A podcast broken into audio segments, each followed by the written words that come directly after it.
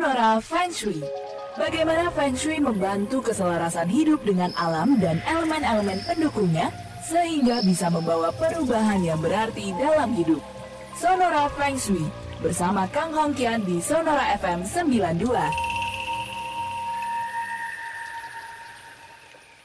Halo selamat sore Sobat Sonora, ketemu lagi ya. Seperti biasa akan ada Sonora Feng Shui Yang untuk Anda yang mau bertanya-tanya tentang ilmu Feng Shui itu apa Silahkan bergabung ya Sobat Sonora. Nanti kita akan membahas tentang Feng Shui Kalau di minggu kemarin, kalau misalnya Sobat Sonora yang bergabung Ini minggu kemarin kita membahas tentang apa sih itu ilmu feng shui. Nah, untuk hari ini kita masih akan membahas tentang feng shui, tapi yang kita bahas ini lebih ke pajangan, kemudian juga dekorasi rumah. Apakah benar nggak sih berpengaruh kepada keberuntungan Anda? Nanti kita akan uh, banyak ngobrol dengan Mas Kang yang akan uh, menjawab setiap pertanyaan Anda, yang akan menjelaskan lebih jauh terkait tentang feng shui. Nah, sudah bergabung dengan kita. Selamat sore, Mas Kang. Halo, sore. Apa kabarnya Mas Kang? Baik. Kabar Gimana? Ap apa Mas Kang? kabar, kabar baik juga Mas Kang, kabar baik juga. Oh ini Dan hari ini sahabat Sonora, saya Sauli dan juga uh, akan dibantu oleh Mas Kang untuk menjawab setiap pertanyaan Anda. Jadi silakan ya, untuk topik hari ini kita akan membahas tentang dekorasi atau pajangan rumah yang benar gak sih ternyata membawa hoki. Nah, jadi saya mau langsung nanya aja nih ke Mas Kang ya, karena sudah bergabung dan menurut Mas Kang ini gimana? Benar nggak sih Mas Kang ada beberapa dekorasi atau pajangan yang ternyata bisa membawa keberuntungan? Uh, langsung jawab aja ya. uh, jadi uh, kalau secara tidak langsung jawabannya pasti benar. ya karena kita mesti tahu dulu nih uh, sebenarnya apa artinya keberuntungan. apakah dengan memakai uh, aksesoris uh, feng shui atau pajangan feng shui lalu uh, serta merta langsung dapat hoki gitu, langsung dapat hmm. keberuntungan. Ya, itu kan bisa disebut magic ya hmm. seperti jin. Nah, tapi kalau kita uh, mengerti keberuntungan itu apa, nah mungkin saya, saya jelasin sedikit. Kalau keberuntungan kan pasti uh, ada effortnya ya, ada semangat, ada ya. effort, ada persiapan dari individu kita ya. Lalu digabungkan dengan momen yang tepat, eh, dengan kesempatan yang tepat juga. Di situ baru muncul keberuntungan. Nah, tapi kalau kesempatannya muncul terus orangnya, individunya nggak siap, ya nggak ambil kesempatan itu, ya mana datang keberuntungannya. Hmm. Nggak jadi uh, kalau uh, perabotan feng shui, hmm. nah itu tugasnya, fungsinya itu sebagai uh, alat ya supaya kita uh, individu yang tinggal di satu lokasi itu bisa uh, selaras dengan tujuan kita. Ya selaras energinya dengan apa yang kita mau capai. Itu jawabannya. Itu jawabannya. Jadi memang ternyata berpengaruh ya Mas Kang ya untuk pajangan Pasti. dan juga dekorasi rumah. Nah, uh, kemudian Hmm, kemudian Mas Kang kalau misalnya kita berbicara tentang dekorasi atau pajangan rumah tadi uh, setelah Mas Kang jelaskan ternyata ada pengaruhnya nih. Apakah ada beberapa pajangan atau dekorasi tertentu nih yang membawa keberuntungan atau sebenarnya semuanya sama aja tergantung bagaimana cara kita mungkin peletakannya yang ternyata itu juga berpengaruh pada keberuntungan. Nah, kalau perabotan feng shui itu ada dua sifat ya, hmm. dua sifat yang bisa kita manfaatkan. Satu adalah sifat menerima, menyerap. Satu lagi adalah sifat menolak. Ya, e, contohnya yang paling sering kita gunakan adalah fungling. Mbak Sesa tahu gak fungling apa? Baru dengar tadi, baru mau nanya Mas Kang. Nah, angin. Jadi kalau kita sering lihat di kafe-kafe atau di rumah-rumah itu dia ada bunyinya klinting, klinting, klinting ah, gitu kan? Iya. Ya, ah, itu adalah uh, ornamen feng shui. Hmm. Ya gunanya itu dia sangat baik dalam uh, energi jelek. Hmm. Ya, jadi itu uh, dipakai uh, paling optimal peletakannya adalah di lorong yang panjang. Jadi kalau kita ketemu lorong atau rumah yang punya lorong yang panjang, Nah, kita pakai alat itu, pakai ornamen itu supaya kita meningkatkan energi gelap untuk uh, lorong. Kedua, itu juga bisa dipakai kalau pintu dengan pintu yang di dalam rumah berhadapan. Hmm. Ya kalau pintu dengan pintu di dalam rumah berhadapan, nah kita bisa pakai pungling supaya energi itu tidak terlalu kencang, tidak terlalu deras. Pintu dengan pintu, gitu. Nah itu baru satu satu uh, ornamen ya. pungling masih banyak lagi sebenarnya. Uh, ada kaca. Kalau kaca mungkin Mbak Sesa juga sering lihat nih ada kaca cembung, ada kaca ceng, uh, cekung. cekung. Biasanya taruh di atas pintu rumah tuh. Ya, nah, biasanya rumah yang uh, rumah orang Tionghoa itu ditaruh tuh cermin di atas pintu. Gunanya buat apa sih? Banyak yang bertanya-tanya. Nah, dia ada dua sifat yang tadi saya bilang cembung, ya itu artinya menolak ya kalau ada energi buruk, ada energi jelek yang datang, kita pakai uh, cermin cembung. Apa contohnya energi yang jelek yang menusuk ke rumah? Adalah uh, rumah tusuk sate misalnya. Hmm. Ya, tusuk sate kita bisa berdayakan cermin ini kita taruh di depan uh, ke arah yang uh, tusuk sate, maka hmm. energi itu bisa dihempaskan. Hmm kebalikannya dengan cermin cekung itu kita mau menyerap energi bagus. Ah.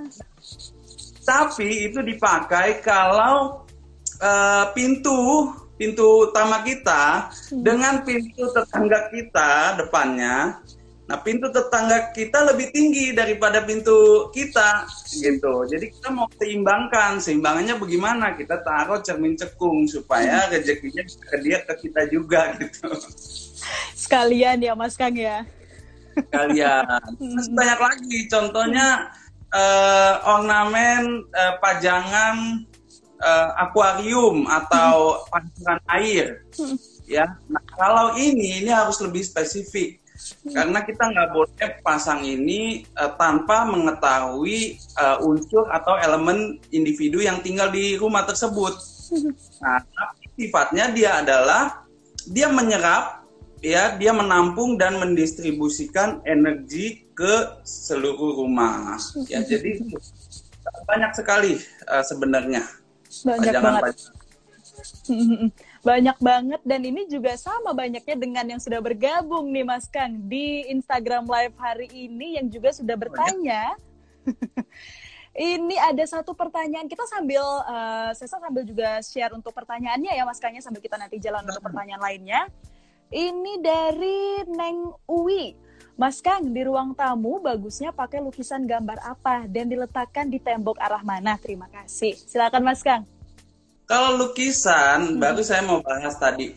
Lukisan ini sifatnya bukan uh, fungsi elemen ya, dia hmm. adalah uh, fungsi simbolis. Jadi hmm. kita harus mengerti filosofi dan makna dari lukisan tersebut. Misalnya yang banyak sekali dipakai orang itu adalah lukisan uh, koi, lukisan koi, lukisan kuda, dan lukisan macan. Ini hmm. paling sering Nah, kita harus tahu dari tiga ini maknanya apa.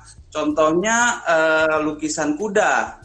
Kuda melambangkan semangat, ya, gigih dalam bekerja. Jadi uh, masyarakat Tionghoa dengan budayanya menganggap oke okay, kalau kuda semangat, kuda nggak nggak boleh ditaruh mengarah keluar. Dia harus uh, kudanya lari ke dalam rumah. Ah. Gaya ya, jadi hmm. Kita mau mengarahkan kuda yang ada di dalam lukisan itu berlari ke dalam rumah. Biasanya itu diletakkan di uh, ruang tamu juga. Ya. Lalu ada pajangan koi, apa lukisan koi. Nah, kalau koi kan uh, kita lihat dia adalah keharmonisannya, di mana uh, bentuk-bentuk uh, ikan berenang itu membentuk uh, bundaran ya bundaran itu kan melambangkan rezeki yang tidak ada habisnya hmm. ya itu pun boleh ditaruh di ruang tamu lalu ada satu lukisan lagi yang sering di ruang tamu adalah hmm.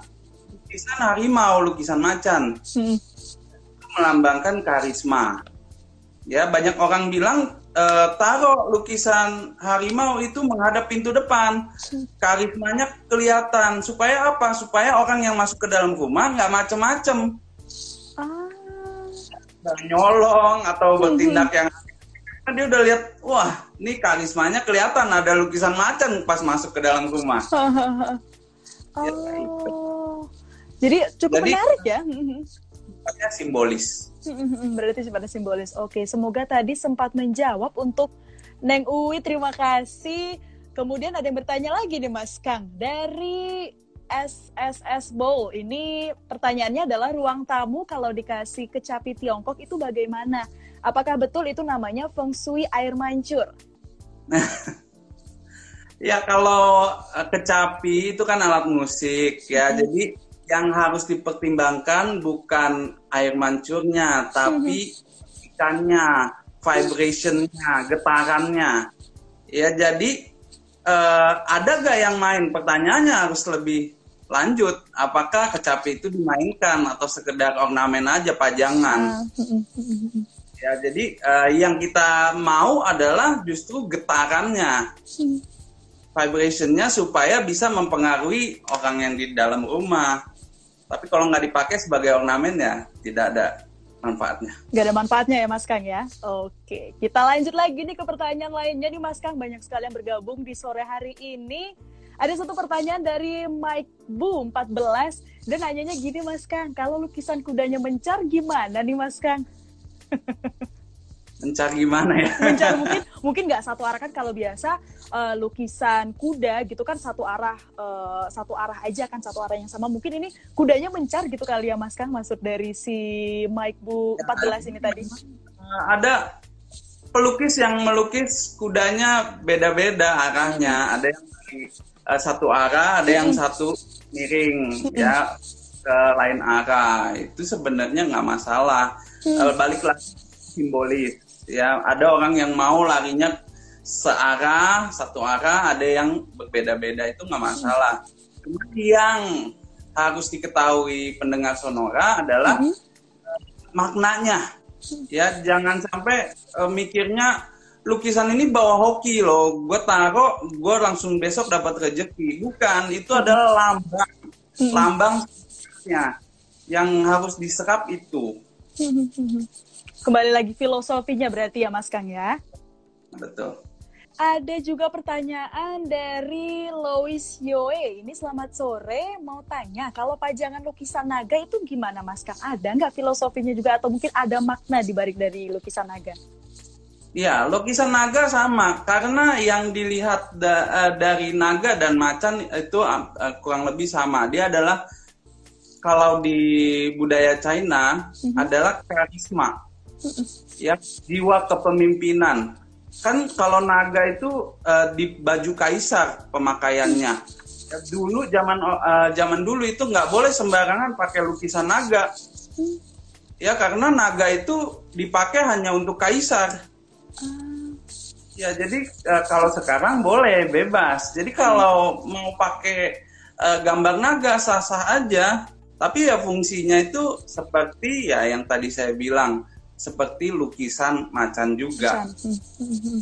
Ya, karena dua eh, dua eh, hewan tersebut ya melambangkan kepemimpinan dan karisma. Ah, Oke, itu tadi semoga cukup menjawab untuk pertanyaan dari Lois Yoe. Terima kasih sudah bertanya, sudah bergabung juga di Instagram Live sore hari ini. Kemudian ada pertanyaan lagi di Mas Kang. Nggak apa-apa ya, pertanyaannya banyak ya Mas Kang ya. Nggak masalah. Ini dari Undang T. Bertanya, kalau kaca besar di ruang tamu, baiknya menghadap ke mana Mas Kang? Oke, Eh, kaca cermin berarti ya? Mm-mm. Ya, jadi kaca cermin ini kita bisa manfaatkan sebenarnya. Eh, kalau dia diarahkan menghadap pintu utama, itu eh, kita nggak bilang tidak bagus karena dia memantulkan apa yang seharusnya masuk ke dalam rumah. Nah, tapi kaca ini yang di dalam ruang tamu bisa menjadi efek positif kalau letaknya itu di samping ruang tamu. Ya, jadi dia memberikan efek uh, besar. Ya, jadi kita masuk ke dalam ruang tamu seolah-olah ruang tamu menjadi uh, lebih besar. Hmm. Nah, kalau ruang tamu itu memang uh, tempat yang sakral, tempat yang baik untuk menampung energi karena kan dari ruang uh, dari pintu utama masuk pasti ke ruang tamu dulu. Ya. ya baru uh, masuk ke bagian rumah yang lain. Jadi kalau mau menggunakan cermin silakan di ruang tamu tapi peletakannya di samping. Di samping. Hmm. Ya, bukan menghadap pintu utama. Mm-mm. Itu tadi semoga menjawab juga untuk pertanyaan dari Undang T, terima kasih sudah bertanya, sudah bergabung juga di Instagram Live kali ini. Oh, satu lagi Mas Kang, Lois Yue bertanya oh. lagi. Ini mau bertanya kalau pajangan pagoda besi maknanya apa dan bagusnya diletakkan di mana? Oke, okay. uh, eh, kalau pagoda besi dia bentuknya hmm. itu adalah elemen api.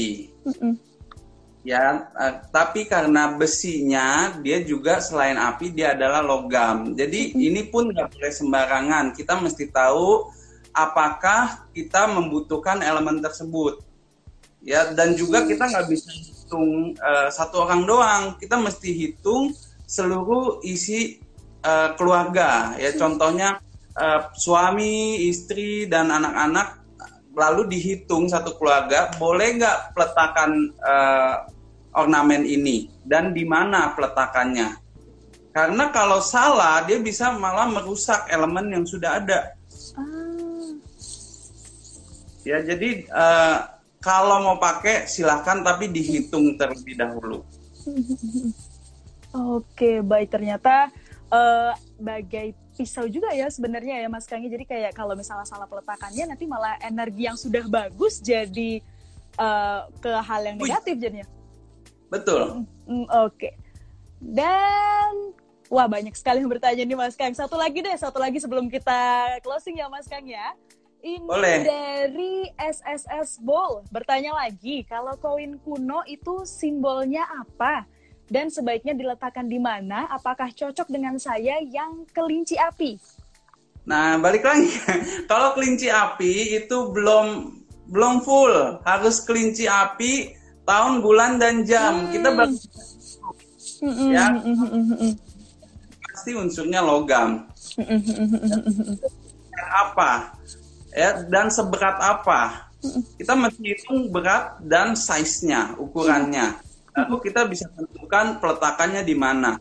Karena uh, yang kita mesti tahu elemen ini adalah tambahan. Karena feng shui itu gunanya kalau kita pakai di rumah, dia sebagai baju. Ya, kalau kita misalnya ya kita beli baju ya, ya. pasti kan kita beli baju kadang ada yang custom. Yang ya. custom pasti lebih fit buat hmm. uh, badan kita. Hmm. Ya, contohnya baju pernikahan pasti lebih fit. Nah, seperti rumah juga kalau kita bangun menurut karakteristik kita, itu sebenarnya tidak lagi memerlukan uh, perabotan feng shui karena sudah matching sama diri kita. Nah, kalau rumah kita belum mengacu pada individu uh, yang tinggal di rumah tersebut, maka baru dipakai nih ornamen-ornamen ini.